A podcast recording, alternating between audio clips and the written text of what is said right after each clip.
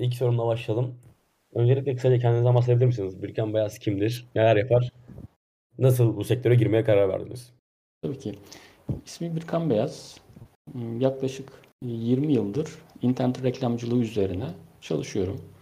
Bu mobil oyun sektörü de internet reklamcılığıyla çok iç içe bir sektör. İnternet reklamcılığı konusunda deneyiminiz varsa işin bir kısmını, diyelim ki yüzde yirmi beşini zaten halletmiş oluyorsunuz. Bir vesileyle bu mobil oyun yayınlayan ve başarılarının verilerini, işte AdMob gelir verilerini paylaşan arkadaşlar vasıtasıyla, onların vesilesiyle ben de sektöre girdim. Hep girmek istediğim bir sektördü. Yani tamamen beş yıl falan oldu yani girelim. Ama hep yani yan iş olarak yurt dışında farklı ülkelerdeki firmalara ve şahıslara internet reklamcılığı konusunda danışmanlık hizmeti veriyorum. Ve bunun yanı sıra işte mobil oyun geliştirme konusunda da istediğim ama zorluğundan dolayı bir de çok fazla şey, yani bilinmesi gereken çok fazla şey olduğu için hep girmeye çekindim.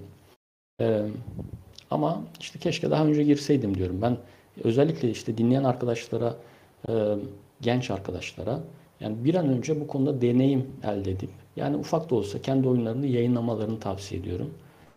Çünkü burada deneyim çok önemli.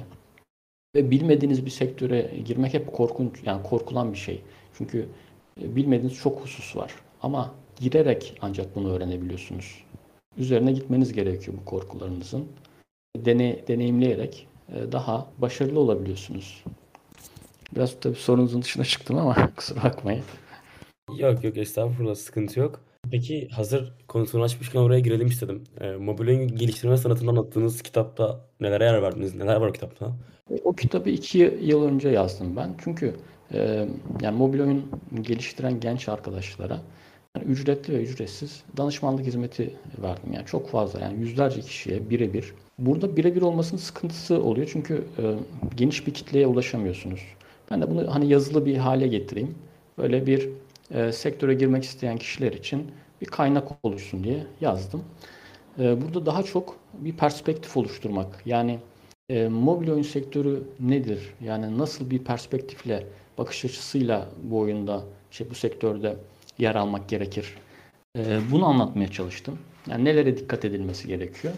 Şimdi bakıyorum iki yıl önce, yani bir sürü teknolojik gelişmeler oldu ama olayın özü hiç değişmedi. Kullanıcıların sevdiği, sevdiğini de bizim belirli metriklere bakarak anlayabildiğimiz bir oyun yayınlayıp onu doğru şekilde pazarlayıp e, reklam vasıtasıyla ve organik olarak indirmeler elde ederek oyun içerisindeki reklamlarla veya oyun içerisindeki satın almalarla gelir elde etme ve bu şekilde geniş bir kitleye ulaşma. Yani kısa, yani kısaca kitabın e, konusu bu yani. Anladım, süper. Peki Ee, bu üç milyon indirme alan ilk oyununuzdan bahsedelim istiyorum biraz da. Bu, bu sektör biraz şans faktörü çok yüksek. Yani e, sorunuzu da tamamlayın bu sırada, ben araya girdim. Tabii şans faktörü tabii ki de, yani ya, şans demeyelim de zamanlama aslında da önemli bir faktör diyebilirim bence bana kalırsa. O oyunu yapma fikri nereden çıktı? Nereden karar verdiniz? Oyun yapalım, okey hadi başlayalım diye.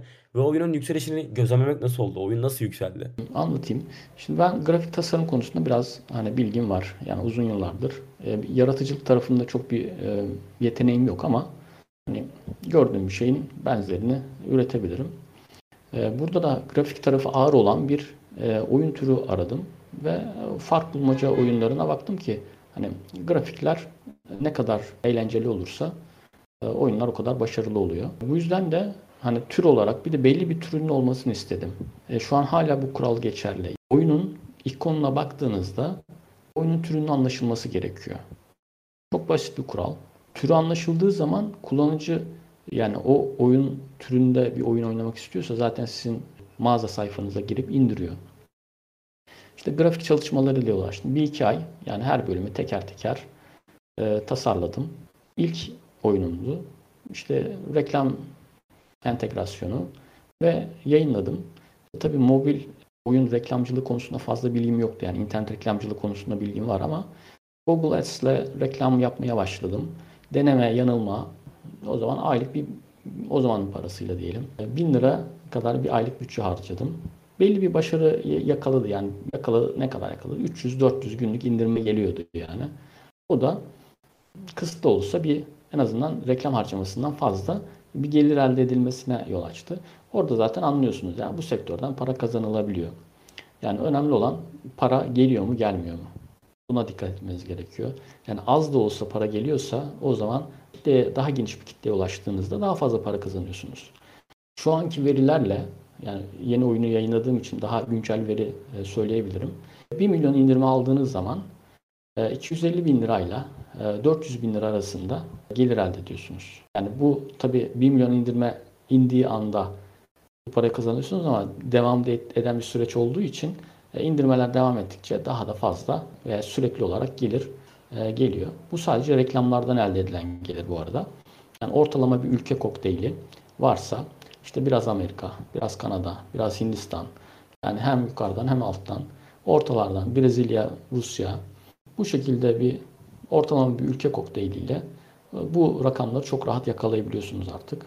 Bu da yani mobil oyun sektörü zaten doğasında hızlı yükselebilen bir sektör. Yani bir ayda oyunu geliştirdiniz, bir ayda yayınladınız, reklamını yaptınız. İkinci aydan itibaren veya ikinci ay içerisinde gelir elde edebiliyorsunuz. Eğer oyununuzun verileri iyi ise ne oluyor? on beşinci günde reklam harcamanızla, günlük reklam harcamanızla günlük reklam geliriniz eşitleniyor. yirmi beşinci günde bütün reklam harcamanızla bütün reklam geliriniz eşitleniyor ve artık tamamen kâra geçmeye başlıyorsunuz. Yani böyle bir sektör herhalde pek yoktur yani. Bir ay içerisinde hazırlayıp bir ürünü bir ay sonra kâra geçebileceğiniz ve bu kâr da ulaştığınız kitlenin boyutuna göre bir milyonsa o oranda, on milyonsa o kadar. Ve bir oyunun on milyon indirilmesi, yüz milyon indirilmesi sizin için ek bir e, kaynak harcamasına gerek, gerektirmiyor. Yani on milyon kişi indirdiği zaman daha çok uğraşmıyorsunuz. Google bunu hallediyor zaten. Sunucuları çökmüyor. Mesela bir web sitesi olsa on milyon kişinin girdiği bir web sitesi için sunucuyu değiştirmeniz gerekir. Yani bir sürü ayar yapmanız gerekir. İşte bu oyunda da kısıtlı bir başarı oldu. Daha sonra bir arkadaşla bir oyun, başka bir oyun geliştirdik. Ee, o oyunda daha yüksek bütçelerle reklam harcama e, yaparak hani belirli bir teknik geliştirdim. Yani her ülkeyi eşitleme, yani iyi veya kötü ülke değil de ucuza satın aldığınız, yani ucuza bir ülkeden ucuza indirme satın alabiliyorsanız ve o ülkeden bin gösterim başı AdMob gelirleriniz yüksekse o zaman o ülkeye de reklam yapabilirsiniz mantığıyla reklam yapmaya başladım. Yani illa Amerika'yı hedeflememize gerek yok. İlla çok fazla para getiren, bin gösterim başı geliri yüksek olan ülkelere hedeflememize gerek yok. Bu şekilde reklam yaparak ve bütçeyi doğru şekilde doğru ülkelere paylaştırarak ve edinme başı maliyet yani E B M tekliflerini doğru ayarlayarak indirme sayısını arttırmaya başladım. Tabii burada oyunun özellikleri önemli. Yani oyunun ortalama oturum süresi, indirme oranı, kaldırma oranı, geri gelme oranı, yani bugün indirenlerin yarın yüzde kaçı geri geliyor gibi faktörler de şayet iyiyse, yani oyunu kısaca kullanıcılar sevdiyse bu sefer yaptığınız reklam harcamaları organik indirmeleri de tetiklemeye başlıyor. Yani Google bu sinyalleri gördüğü için sizin sıralamanızı yükseltiyor. Mesela fark bulmaca aramasında veya Find Difference gibi aramalarda sıralamanızı yükseltiyor. Bir ara birinciydi yani. Şu anda tabii şu o oyunun üzerinde çok uğraşmadığım için sıralamaları düşmüştür muhtemelen. Ancak yani kullanıcılar iyi bir oyun deneyimi yaşadığında Google bunu kendi verileriyle tespit edip sizin sıralamanızı yükseltiyor. Ve günlük on on beş bin indirmeye ulaştığını hatırlıyorum. Yani günlük on on beş bin indirme etkin kullanıcı sayısını da arttırıyor. Bu da yani bir günde üç bin, beş bin, on bin lira gelir elde edebilmenizi sağlıyor. Ancak burada tabii bir dalgalanma her zaman mevcut. Bazen çok para kazanabilirsiniz, bazen az kazanırsınız. Ama önemli olan süreçtir, sürekliliktir. Evet, yani genel olarak bu oyunun macerası bu şekildeydi yani. Başka bir oyundan edindiğim tecrübeyi, reklam tecrübesini, fark bulma oyununda da Find ten Differences ismi oyunun, onda da kullanarak başarılı oldu. Yani oyunun verileri sayesinde, sinyalleri sayesinde kendi başarısını getirdi diyebilirim yani. Ve biraz da şans diyelim. Çünkü yani çok iyi bir oyun yapsanız bile dediğiniz gibi doğru zamanlama, doğru şekilde yayınlanmadıysa e, o zaman olmayabiliyor. Yani yaptığınız harcamalar geri dönmeyebiliyor. Yani şu anda yüzde elliye falan denk geldi yani. Yani her yayınladığım iki oyundan bir tanesi başarılı oldu. Yani başarıdan kastım tabii şu: kendi başına reklamsız veya reklam harcamasından daha fazla gelir elde, elde ediyorsa o artık başarılı bir oyundur. Yani kurallara uyduğunuz müddetçe, yani belli kurallar var. Bu kurallara uyduğunuz müddetçe ve yaptığınız oyun mekaniği de, geliştirdiğiniz oyun mekaniği de kullanıcılar tarafından sevilirse o zaman başarılı oluyorsunuz. Yani basit aslında. Süper. Pazarlama ve reklam hakkında kaynak tavsiyesinde bulunabilir misiniz? Yani kaynak derken herhalde YouTube kaynağı gibi bir yani şey. Öncelikle benim kitabı okuyabilirsiniz. Onun dışında YouTube'da artık her konuda kaynak var. Yani ben kendim takip ediyorum. Yani burada U A C kampanyaları var. Yani Universal Application Campaign. Bunların nasıl çalıştığını tespit etmeye çalışın. Yani ne yaparsak ne oluyor? Düşük bütçelerle yapabilirsiniz. Yani burada bilgiyi öğrenmekten, öğrenmenin yanı sıra o bilgiyi de uygulamak gerekiyor. Video izliyorsunuz, nasıl kampanya oluşturulur, neye dikkat edilmesi gerekir. Bunları öğrendikten sonra uyguluyorsunuz ve kendi verileriniz önemli, kendi tecrübeleriniz önemli. Çünkü bir oyunda çalışan şey diğer oyunda çalışmayabiliyor ve bunu zamanla reklam yaparak ancak öğrenebiliyorsunuz. Yani en önemli kaynak YouTube diyebilirim ben. Hani böyle birebir şunu dinleyin, şunu izleyin diyemiyorum. Çünkü e, öyle hat, yani hafızamda öyle bir şey yok, kaynak yok yani. Ama anahtar kelime U A C campaigns, Google Ads yani. Kodlamaya çok zaman harcıyorum. Genel olarak pazarlamayı öğrenebilir miyim? Pazarlamayı öğrenmek çok uzun sürer mi? Yani bu ikisini beraber sordum. Evet, burada hani e, bir takım da oluşturulabilir. Yani illa bütün işi sizin kendinizin yapması gerekmiyor. Çünkü kodlama çok derin bir konu ve girdiğiniz zaman çıkmak zor olabiliyor yani, çünkü ya o taraf apayrı bir dünya. Ondan dolayı yani kendiniz öğrenebilirsiniz. Bunu öğrenmek de e, sanırım iki üç saatinizi almaz. Ama öğrenmek ayrı bir şey, deneyimlemek ayrı bir şey. Deneyimlemek birkaç yani birkaç oyun diyelim, yani birkaç oyunda aynı yöntemleri kullanıp farklı sonuçları elde edip görmeniz gerekiyor.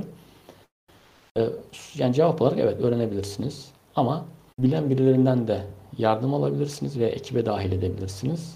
Yani bu şekilde siz yine en sevdiğiniz, en bilgili olduğunuz ve iyi olduğunuz konuya odaklanabilirsiniz. Öteki konularda da yine bilgi sahibi olmanız faydalı olur. Ama yani her konuya, yani grafik tasarım, kodlama, üç boyut tasarım, animasyon, e, reklam, yayınlama, e, mağaza optimizasyonu gibi farklı farklı kollar var. Bunun hepsinde uzman olmak yorucu olabilir yani. Google reklamları mı? Facebook ve türevi reklamlar mı? Şimdi e, ben genelde Google Ads reklamları kullanıyorum. Neden? Çünkü Google Play'de reklam yapabiliyorsunuz. Facebook reklamlarını da genelde yayıncılar kullanıyor. Çünkü çok geniş bir kitleye ihtiyaçları var. Günde yüz bin doları harcamak Google Ads'te biraz zor olabilir veya maliyetli olabilir. İndirme başı maliyetin çok yüksek olması gerekir. Hedeflerin yani E B M teklifinizin. E, bundan dolayı da Facebook kullanıyorlar, TikTok kullanıyorlar. E, bunun gibi kaynakları kullanıyorlar. Bu da tabii farklı motivasyonları da olabilir onların. Yani burada girmek istemiyorum ama Facebook yani bir ara denedim. Çok verim alamadım ama çok önceydi yani. Son zamanlarda da denemedim ama mesela görüştüğüm yayıncı Facebook reklamı için Facebook S D K'ini e, eklenmesini istedi, S D K'sını. Yani onlar hala Facebook konusunda ısrarlılar yani. Çünkü e, muhtemelen hedefledikleri kitle ve indirme başı maliyetin daha uygun olması ve yüksek harcamalarda, yani düşük harcamalarda çok sorun olmuyor ama işte günlük dediğim gibi yüz bin dolar, bir milyon dolar reklam harcaması yapıyorsanız o zaman maliyetin yükselmesini istemezsiniz. Yani genelde otuz sent istiyorlar Amerika için. Yani otuz senti aşan bir oyun onlar için çok şey değil, faydalı, gelir getiren bir oyun olmadığını düşünüyorlar. Diğer soru: ne kadar bütçeyle girilir? Gerekli deneyimi elde etmek için gereken bütçe aşağı yukarı nedir? Şimdi ben e, genelde bir aylık on bin lira bir bütçe ayırıyorum deneme amaçlı. Ya da, veya hani danışmanlık hizmeti verdiğim kişilere de bunu söylüyorum. Yani burada günlük üç yüz liraya falan tekabül ediyor. Bu da hani bütün ülke gruplarına olmasa da e, orta seviye ülke gruplarına kampanya açmak için yeterli oluyor. E, burada zaten hani veri elde ediyorsunuz. Yani Zaten bir kampanyada en az elli tane indirim olması gerekiyor günlük. Bu yüzden mesela Amerika'yı hedeflerseniz, günlük bir, bir buçuk lira E B M'e girerseniz, yani sadece Amerika'nın kampanyası yetmiş beş lira olması gerekiyor günlük. Böyle bir sınırlama var. Ama daha düşük E B M değerli, teklifli ülkelere odaklandığınızda bu sefer kampanya bütçesi de düşüyor. Ve daha küçük bütçelerle kampanyanın öğrenmesini sağlayabiliyorsunuz. Yani on bin lira yeterli olur ilk ay için. Zaten ilk ay veya ilk on beş günde oyunun verilerine bakıp oyun iyi ise o bütçeyi yükseltebilirsiniz. Yani yirmi bin, otuz bin, yüz bin ne kadar bütçe yapabiliyorsanız, yani oyun hak ediyorsa daha yüksek bütçeyi e, harcayabilirsiniz. Ama yani günlük diyelim ki otuz lirayla e, harcama yapıp kampanyaların öğrenmesini tam sağlam, sağlayamayabilirsiniz yani. Çünkü e, indirme sayısının belli bir rakamın üzerine çıkması gerekiyor ki kampanya öğrensin. Ne kadar çok indirme olursa o kadar hızlı öğrenir. Tam istediğiniz sizin oyunu oynamayı düşünen, düşünen kişilere reklam göstermeye başlar. Şöyle, hangi türde oyun üretmeliyiz veya buna neye göre karar verebiliriz? Evet, burada bir, bir soruda bir sürü şey e, konu var. E, şimdi oyun türüne nasıl karar veririz? En popüler oyun türlerine bakması gerekiyor. Ben bununla ilgili bir test geliştirdim. Yani onu da paylaşabiliriz aslında ama nasıl paylaşım yapılacağını da bilmiyorum tabii. E, bu testteki sorulara cevap verdiğiniz zaman fikrinizin e, hangi kriterler, yani fikrinizin yüksek puan alıp almamasına göre oyuna başlayabiliyorsunuz. Tabii bunlar benim kendi subjektif şeylerim yani e, görüşlerim. İlk başta da söyledim, oyunun türü olması gerekiyor. Yani türü yoksa o zaman bilinen bir oyunun mekaniğine sahip olması ama bir yerlerinde farklı olması gerekiyor. Yani kullan yani buradaki tek bir cümleyle özetlemem gerekirse kullanıcı şunu düşünmeli. Ben bu oyunun mekaniğini biliyorum. Daha önce oynamıştım ama bu türünü ilk, ilk defa görüyorum. Yani çok zevkli olmalı. Bunu da indirip oynamalıyım dedirtebiliyorsanız ve bunu da ikondan o kullanıcıya sadece ikonu kullanarak bu hissi geçirebiliyorsanız o zaman zaten başarılı olmuşsunuzdur. Yani şimdiden başarılı olmuşsunuzdur yani. Ne kadar çok veri incelemeyi seviyorsanız o kadar başarılı olursunuz. Yani günlük yarım saat, bir saat, saatlerce veri incelememiz gerekiyor. Yani en azından ben hani işim gereği de veri inceliyorum. Farklı firmaların reklam verilerini inceliyorum. Ve Firebase verileri gerekiyor. Yani hem Google Ads tarafında veriler var, hem Firebase tarafında veriler var. Google Google Play var, orada veriler var. Ayrıca AdMob verileri var. Yani bunların da birleştireceğiniz bir araca ihtiyacınız var. Yani şu ülkeye şu kadar para harcıyorum ama ne kadarını amorti edebiliyorum? Yüzdesi nedir? Yani daha az harcadığım ama amortisman oranı daha yüksek bir ülke var mı? Varsa bütçemi oraya aktarayım diye. Bunları e, tek bir şeyde, yani bir Excel dosyasında yapabilirsiniz. Google Spreadsheet kullanabilirsiniz. Bu şekilde bu verileri birleştirmeniz gerekiyor. Yani etkin kullanıcı oranı nedir? Bir, bir etkin kullanıcı ortalama e, bir günde kaç tane reklam görüyor? Gibi bir sürü veriyi farklı kaynaklardan gelen verilerle, yani AdMob'la gelen veriyi, Firebase'den gelen etkin kullanıcı verisini birleştirip gösterim verisiyle, reklam gösterim verisiyle etkin kullanıcı verisini e, bu diğer verileri oluşturuyorsunuz ve bunlar size oyunun başarılı olup olmayacağını söylüyor. Yani veriler sizinle konuşuyor aslında. Sizin sadece bu verileri önce ortaya çıkartmanız gerekiyor. Sonra da bunları dinlemeniz gerekiyor. Bu olay basit yani orada. Önce şey sorayım, siz kendiniz nasıl eğittiniz bu işleri ilk başlarken? Neler yaptınız? Şimdi öncelikle İngilizce bilmeniz gerekiyor. Yani bu artık şart gibi bir şey. Yani ben o konuda avantajlıydım. Ben kendim İngilizce öğretmenliği mezunuyum. Böylece işin bir kısmını halletmiş olduk otomatik olarak. İngilizce bildiğiniz zaman daha geniş bir internette bilgi ağına ulaşmanız mümkün oluyor. Böylece istediğiniz bütün kaynakları kullanabiliyorsunuz. YouTube'dan tutun, farklı forumları vesaire. Yani hani bir eğitim olarak belli bir eğitimden geçmedim açıkçası. Yani kendi kendime eğittim. Zaten e, önemli olan burada istek, heves, sabır. Bunlar olunca eğitim de kendiliğinden geliyor. Yani bir konuda acaba bu nasıl oluyor? Başkaları nasıl yapmış? Burada öğrenebileceğim bir şey var mı? Bu soruları soruyorsanız zaten kendiliğinden o konuda uzman olursunuz yani. Ve belli bir saat harcamanız gerekiyor. on bin saat diyorlar. İşte ben yirmi yıl falan harcadım veri inceleme konusunda. Herhalde on bin saati doldurmuşumdur yani. Öyle düşünüyorum. Katılıyorum bu arada on misat konusuna. Sektöre girişimizdeki mülakat kısımlarından bahsedebilir misiniz? Şimdi benim bu konuda çok fazla deneyimim yok. Ama bazı tavsiyelerde bulunabilirim.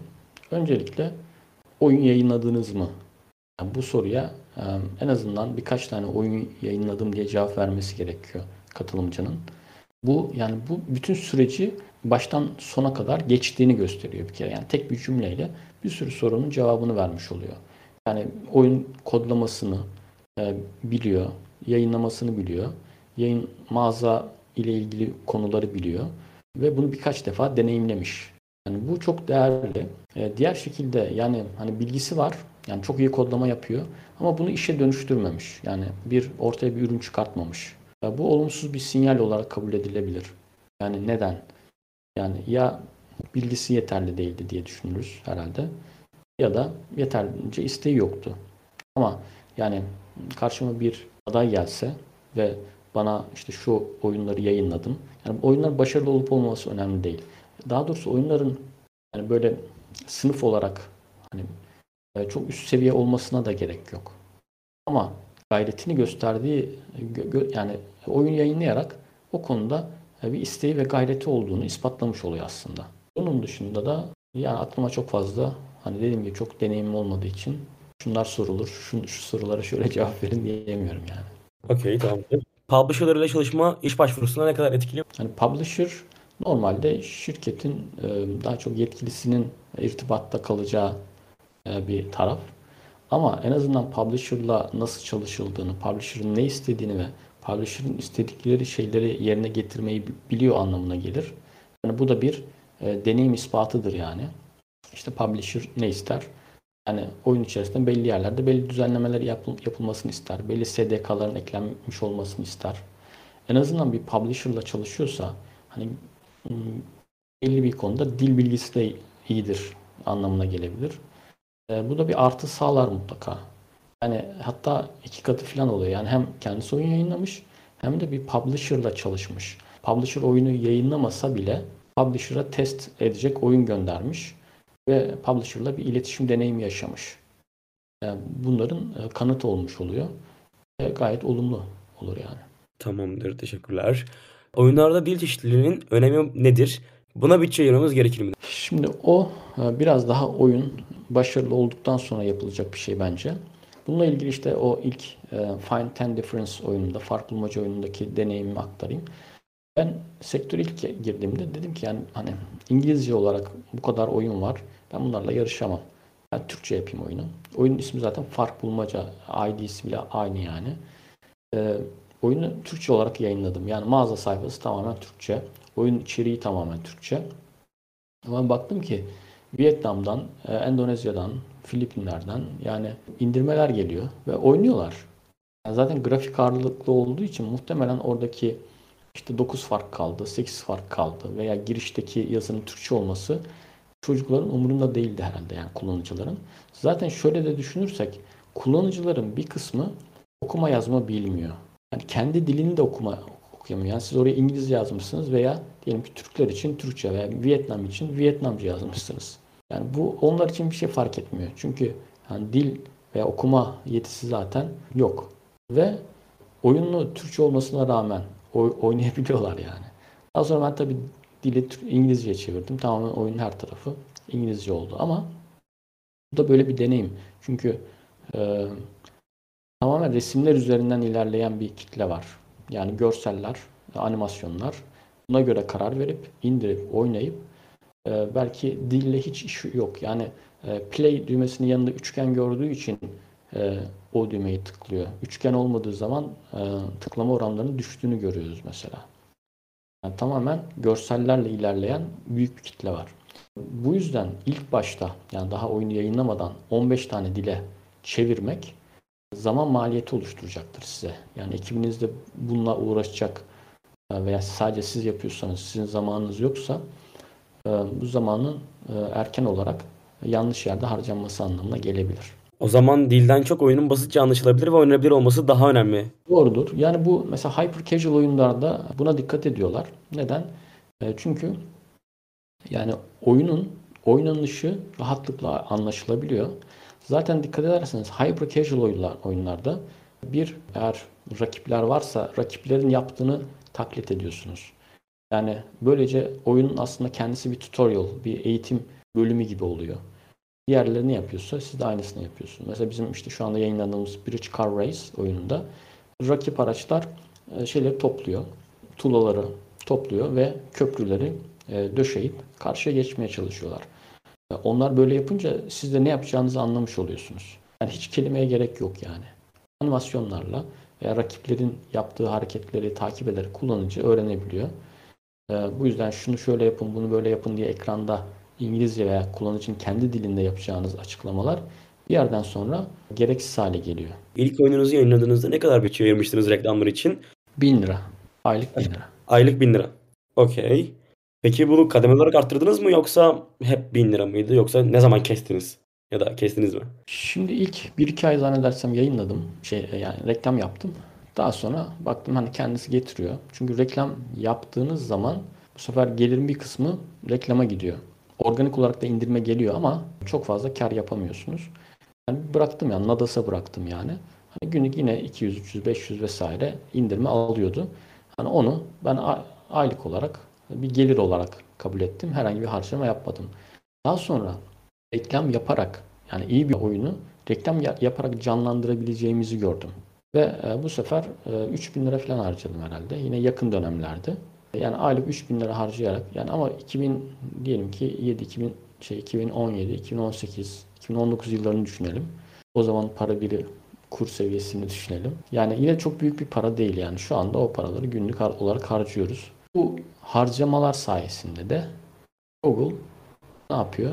E, oyunun verilerin iyi olduğunu görüyor. Daha fazla veri olduğu için daha emin oluyor. Binlerce kişi indirmiş ve binlerce kişi ortalama yirmi dakika oynamışsa bunlar parayla satın alınmış kişiler olamaz. Yani hani indirmeler parayla oluyor ama yani bir de özellikle para verip benim oyunumu oyna diyebileceğiniz indirme kaynakları olduğu için yani sistemi atlatmaya yönelik bir çalışma olmadığına ikna oluyor aslında. Kendi kaynağından geldiği için yani Google'un denetleyebildiği bir kaynaktan bu indirmeler geldiği için ve bu indirmeler de iyi sinyaller verdiği için oyun canlanıyor. Bu şekilde söyleyelim yani. Mobil oyun reklamlarda yaş temelli hedef olarak genelde çalışırlar. Aynı oyunun düşük yaş grubu için ekranda çekiç, saksı gibi bölgeleri tıklarken gösterirken daha büyük yaş gruplarında sözel kelimeler kullanırlar. Yani burada detaylandırma yapmış. Aynı oyun içerisinde ama yaşı nasıl tespit ediyor onu veya başlangıçta soruyor herhalde kullanıcıya. Yani yaşınız kaç? Kullanıcı ben yedi yaşındayım derse ona göre bir oyun mekaniği ortaya çıkartıyor gibi herhalde. Veya belli bir testten geçiriyor. Okuma yazması varsa bir tarafa gönderiyor. Okuma yazması yoksa, o testten geçemiyorsa daha basit versiyonlu. Yani her şey olabilir. Çünkü oyun sektöründe olay tamamen veri inceleme, A B testi yapma. Yani arka planda sizin kullan, yani kullanıcının davranışlarına göre gelişen, şekillenen algoritmalar kullanabiliyorlar. Yani siz kötü oynuyorsanız rakipleri kötü, rakiplerin daha yavaş, daha beceriksiz hale getirebildiği gibi siz iyi oynuyorsanız rakiplerin daha kuvvetli, daha hızlı olduğu oyunlarda var. Hı hı. Bu da arkadaşımız söyledi de daha farklı herhalde kitleye göre ama yani yaş tespiti biraz sıkıntı çünkü hiçbir reklam sisteminde bir de zaten hani reklam mesela on üç Facebook'a giriş yaşı on üç herhalde. Kullanıcı kendisi girse bile yani on üç yaşının altındaki bir yaşı tespit etmek biraz zor olabilir yani farklı bir sistem kullanılması lazım yani. O da benim bilmediğim, tecrübemin olmadığı bir konu. Yayınlayıp reklam yaptıktan ne kadar sonra oyunun karlı olup olmadığını anlarız. Hemen ilk ayda gelen verilere bakıp yargılamalı mıyız? Şimdi e, sohbetin başlarında söylemiştim. İlk on beşin yani ilk on beş demeyeyim on beşinci günde bir oyunun eğer reklam yapılıyorsa gelir gider dengelenmesi lazım. Gelir ve giderinin aynı mesela diyelim ki e, günlük bin lira reklam yapıyorsunuz. İlk başta zaten iyi bir oyun yüzde otuz beş, yüzde kırk kazandırır. Yani ilk birkaç günde, iki üç günde diyelim yani. bin lira harcama yapıyorsunuz, dört yüz lira AdMob'da gelir görüyorsunuz. Yani uygulama içi satış varsa o da daha güzel bir şey tabii yani. Ama ben Google Play ağırlıklı çalıştığım için o tarafta pek satın alma olmuyor yani. İlerleyen günlerde işte on beşinci günde bunun bin lira reklam harcaması yaptığınızda bin lira gelir elde ediyor olabilmeniz gerekiyor. Yani bu süreç yavaş işleyebilir, farklı sorunlar ortaya çıkabilir ama yani aşağı yukarı böyle olması gerekiyor. Yani deneyimlediğim kadarıyla şimdiye kadar. Ve aynı grafikle zaten ilerlediğinde yirmi beşinci günde de hemen hemen tüm gelir, yani diyelim ki yirmi beşinci günde yirmi beş bin lira reklam harcaması yaptınız. yirmi beşinci günde yirmi beş bin lira AdMob gelirinizin birikmiş olması gerekiyor. Bunun için de on beşinci günle yirmi beşinci gün arasında gelirden, şey giderden daha fazla gelir elde etmeniz gerekiyor ki bu dengelenme oluşabilsin. Şu anda mesela Bridge Race oyununda dün dengelenme oldu. otuzuncu gündeydi. Demek ki bazı yerlerde de hala iyileştirme yapılması gerekiyor. Biraz da tabii doların artışına yetişemedik. Yani bu da maliyetleri arttırdığı için o da biraz geciktirdi açıkçası yani. Çünkü dolar yükseldiğinde mesela dün yüzde on bir artış yapmıştım ben. Güncel olarak bir örnek vereyim. Yani böyle bol indirme gelsin diye. Evet, bol indirme geldi. Sonra dolar yüzde on arttı. Böylece ben sanki hiç artış yapmamışım gibi oldu yani. Bugün de o kadar fazla harcama yapmıyor mesela. Neden? Sebebi bu yani. Mağaza yorumları ne kadar önemli? Oyunda bunu sürekli hatırlatmalı mıyız? Çünkü bir milyon indirilen bir oyuna bin yorum geliyor. Sıralamada ne kadar etkili bu durum? Yani bu da Google'ın arama ve keşfet algoritmalarının kullandığı bir sinyal. Yani tabii bu benim görüşüm yani hani. Her ikisi de kullandığını gördüm yani. Veya deneyimim diyelim. Burada normalde bin indirmeye üç ila beş e, yorum veya puan gelmesi gerekiyor. Ama son zamanlarda e, bu oranın daha da düştüğünü gördüm ben. Yani kullanıcılar uğraşmıyorlar yorum yazmayla, puan vermeyle. E, şu anda mesela Bridge Car Race'de beş bölümde bir hatırlatma yapıyoruz. Puan verin bize falan diye. E, ama çok vermiyorlar yani. Şu anda zaten yüz bin indirmeye geldi hemen hemen. Toplamda kırk dört kırk beş tane puan var. Yorum bile değil yani. Bu da oluyor ki iki binde bir kişi olmuş. Yani yorum veren, puan veren. Önemli. Ancak burada tabii bunun da hizmetleri var. Yani etik olmayan bir şekilde yani parayla satın alınabiliyor. Google bunların bazılarını fark ediyor ve tamamen siliyor. Çünkü düşünün yani bir oyun hiç yorum almıyorken bir günde elli yorum alıyor. Ertesi gün yüz yorum alıyor. Üçüncü gün hiç yorum almıyor. Yani şimdi Google'un algoritmaları bir şeyin doğal mı yapay mı olduğunu rahatlıkla anlayabiliyor ama buna müdahale edip etmeme e, o senaryolar farklı olabiliyor. Bunlar bazen işe yararken bazen de etkisiz hale gelebiliyor. Yani biraz e, net bir e, reaksiyon vermiyor yani bunlara. Ancak e, her zaman yani ilk oyun yayınladığınızda böyle arkadaşlarınıza e, oyun değerlendirmelerini söyleyebilirsiniz. Yani onlar oynasınlar. Yani değerlendirsinler ama kaç yıldız verecekleri onlara kalsın yani. E, bu şekilde çünkü oyunun yıldızına göre indirme e, veya indirmeme kararı alan kitleler var. Ve dört buçuk üzeri olduğu zaman reklamlarda da kullanılıyor bu puan. Böylece reklam indirme oranını arttıracaktır. Yani mutlaka hem organik tarafta hem de Google algoritmalarına e, olumlu sinyal gönderme açısından etkisi var yani. Yorumlar önemli. Mutlaka oyun içerisinde yönlendirmeleri doğru zamanda doğru kişilere yapmak gerekiyor. Oyunlara ne sıklıkla reklam koymalıyız? Şimdi bu değişiyor. Yani normalde otuz saniyede bir reklam tetiklemesi kullanıyoruz biz. Ee, ama mesela başka oyunlarda yirmi saniyede bir, hatta oyunun içerisinde tetikleyenler de var. Burada işte otuz saniye ile altmış saniye arasında bir tetikleme kullanılabilir. Bu da Firebase'den kontrol edilecek şekilde yapabilirsiniz. A B testi yapabilirsiniz. Yani hangi sıklık olursa optimum seviyeye ulaşıyorsunuz. Optimum yani hem ortalama oturum süresi aşırı düşmüyor hem de günlük etkin kullanıcı başına gösterilen reklam sayısı yüksek oluyor. Çünkü aşırı reklam gösterdiğinizde kullanıcı kapatacaktır. Kaldıracaktır hatta. Bu da neye yol açar?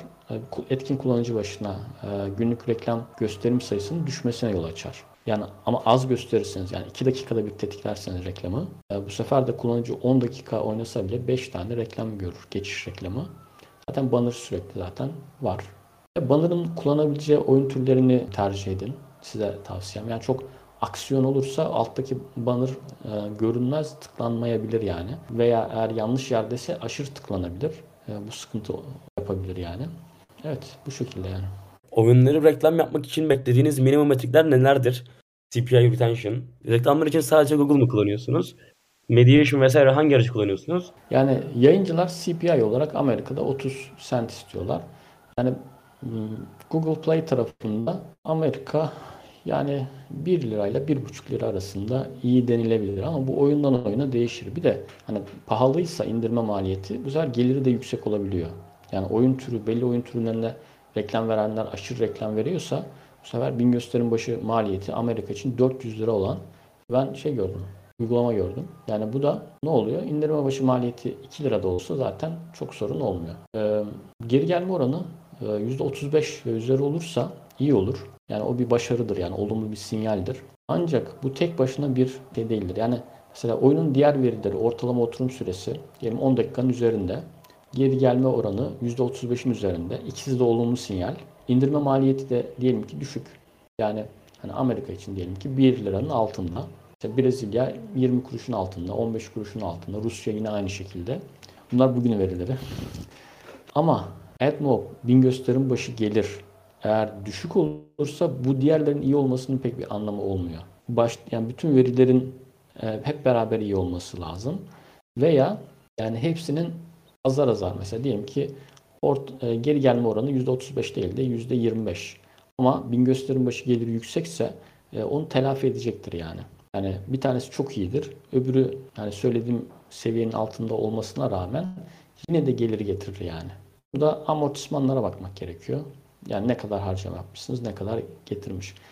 Ee, yine etkin kullanıcı başına e, reklam gösterimi, yani yedi sekiz bannerla birlikte iyi rakamlar.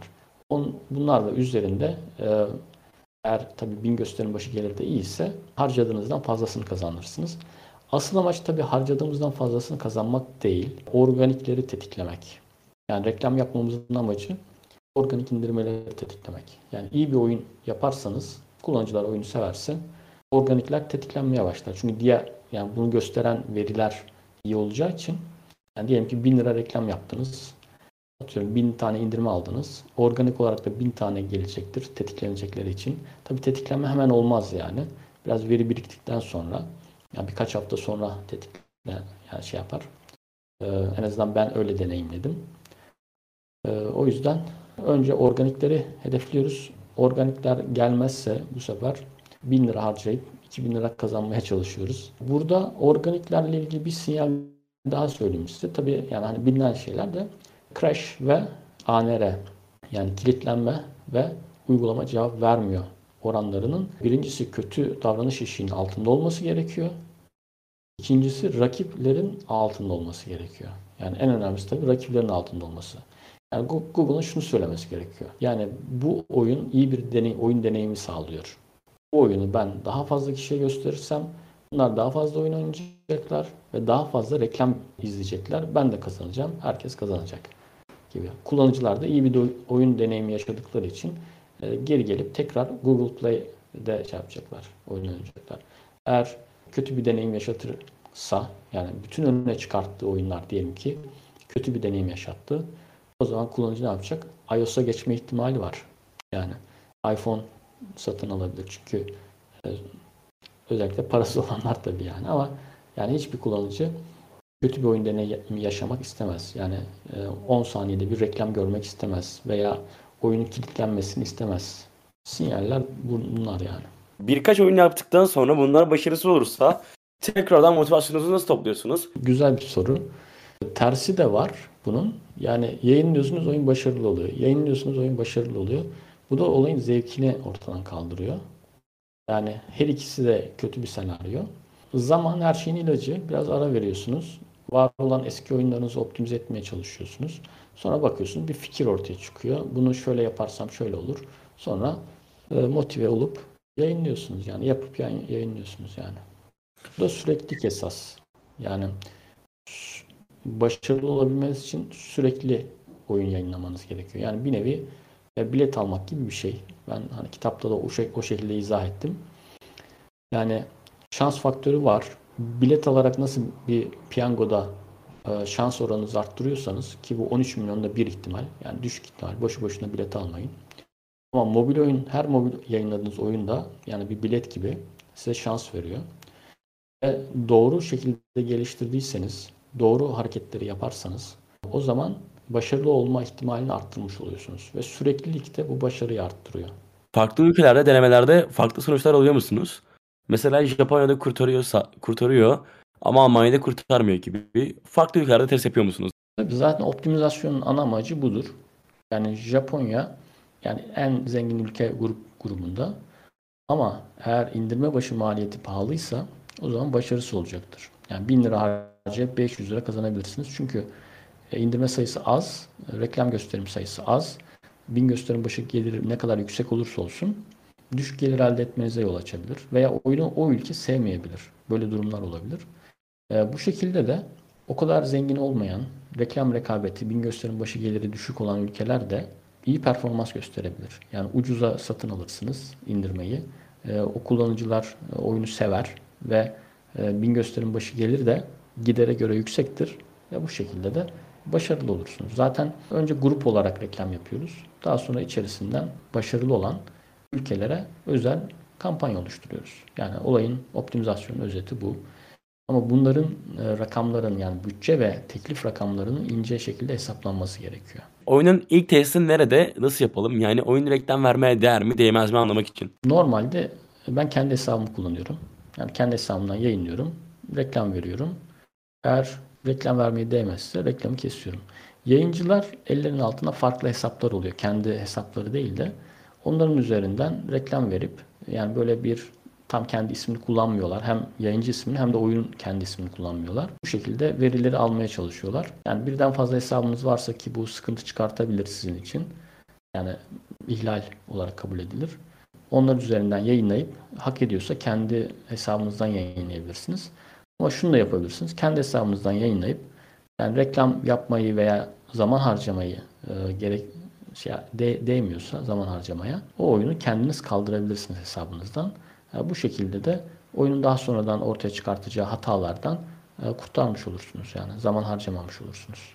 O zaman şunu söyleyeyim. Ben de tekrar teşekkür ederim katıldığınız, cevapladığınız için. Rica ederim. Yani e, ben mümkün olduğu kadar bilgimi paylaşmaya çalışıyorum. Çünkü yani genç arkadaşların, özellikle ilgili arkadaşların zamanlarını bir şeyler üreterek ve karşılığında da hızlı bir şekilde başarı olarak, para olarak veya farklı şekilde elde etmelerine imkan sağlayan bir sektör bu. Bu sektöre girmelerini tavsiye ediyorum. Çok geniş bir sektör. Yani hani aman girmesinler gibi düşünenler vardır belki, bilmiyorum ama ne kadar biz yani kültür olarak yetenekliyiz yani bu belli. Yani bu konuda en azından hızlı bir şekilde ilerleme e, imkanı olan bir sektör. Kendilerini geliştirsinler, bir amaç olur onlar için de. Yani sadece para kazanma için değil de bir başarı elde etme, bir şeyler ortaya koyma, insanlara ulaşma, onlara bir deneyim yaşatma. Yani mesela üç buçuk milyon veya üç bin sekiz yüz civarında şu anda mesela fark bulmaca oyunu indirme aldı. Ortalama bir saat, iki saat oynama süreleri var. Yani üç buçuk milyon kişinin bir veya iki saat etkileşimde olduğu bir ürün üretiyorsunuz. Onlara iyi bir deneyim yaşatıyorsunuz. Ve zekalarını geliştiriyorsunuz. Dikkat seviyelerini geliştiriyorsunuz. Yani bu kadar kolay bir şekilde, bu kadar geniş bir insanın e, davranışlarına müdahale etme imkanı sunan bu kadar az kişiyle, az bütçeyle çok fazla sektör yok. Yani bu bir fırsat ve bunu değerlendirmelerini istiyorum ben arkadaşlardan. Teşekkürler. Ben size teşekkür ediyorum. Yani sonuçta zamanınızı ayırıyorsunuz ve e, hani bilginin e, yayılmasını sağlıyorsunuz. Yani benden çok sizin e, teşekkürü hak ettiğinizi düşünüyorum. E, ben bir saat ayırdım. Siz her hafta zaman ayırıyorsunuz. Bunun bir hazırlık süreci var. Yani bu yüzden takdiri hak ediyorsunuz. E, Mobidictum'a da teşekkür ediyorum. E, bir platform oluşturuyor e, bu sektörün gelişmesi için. Biz de tekrardan çok teşekkür ederiz. O zaman bir sonraki yayınlarda görüşmek üzere arkadaşlar. Görüşmek Hoş üzere. Hoşçakalın. Hoşçakalın.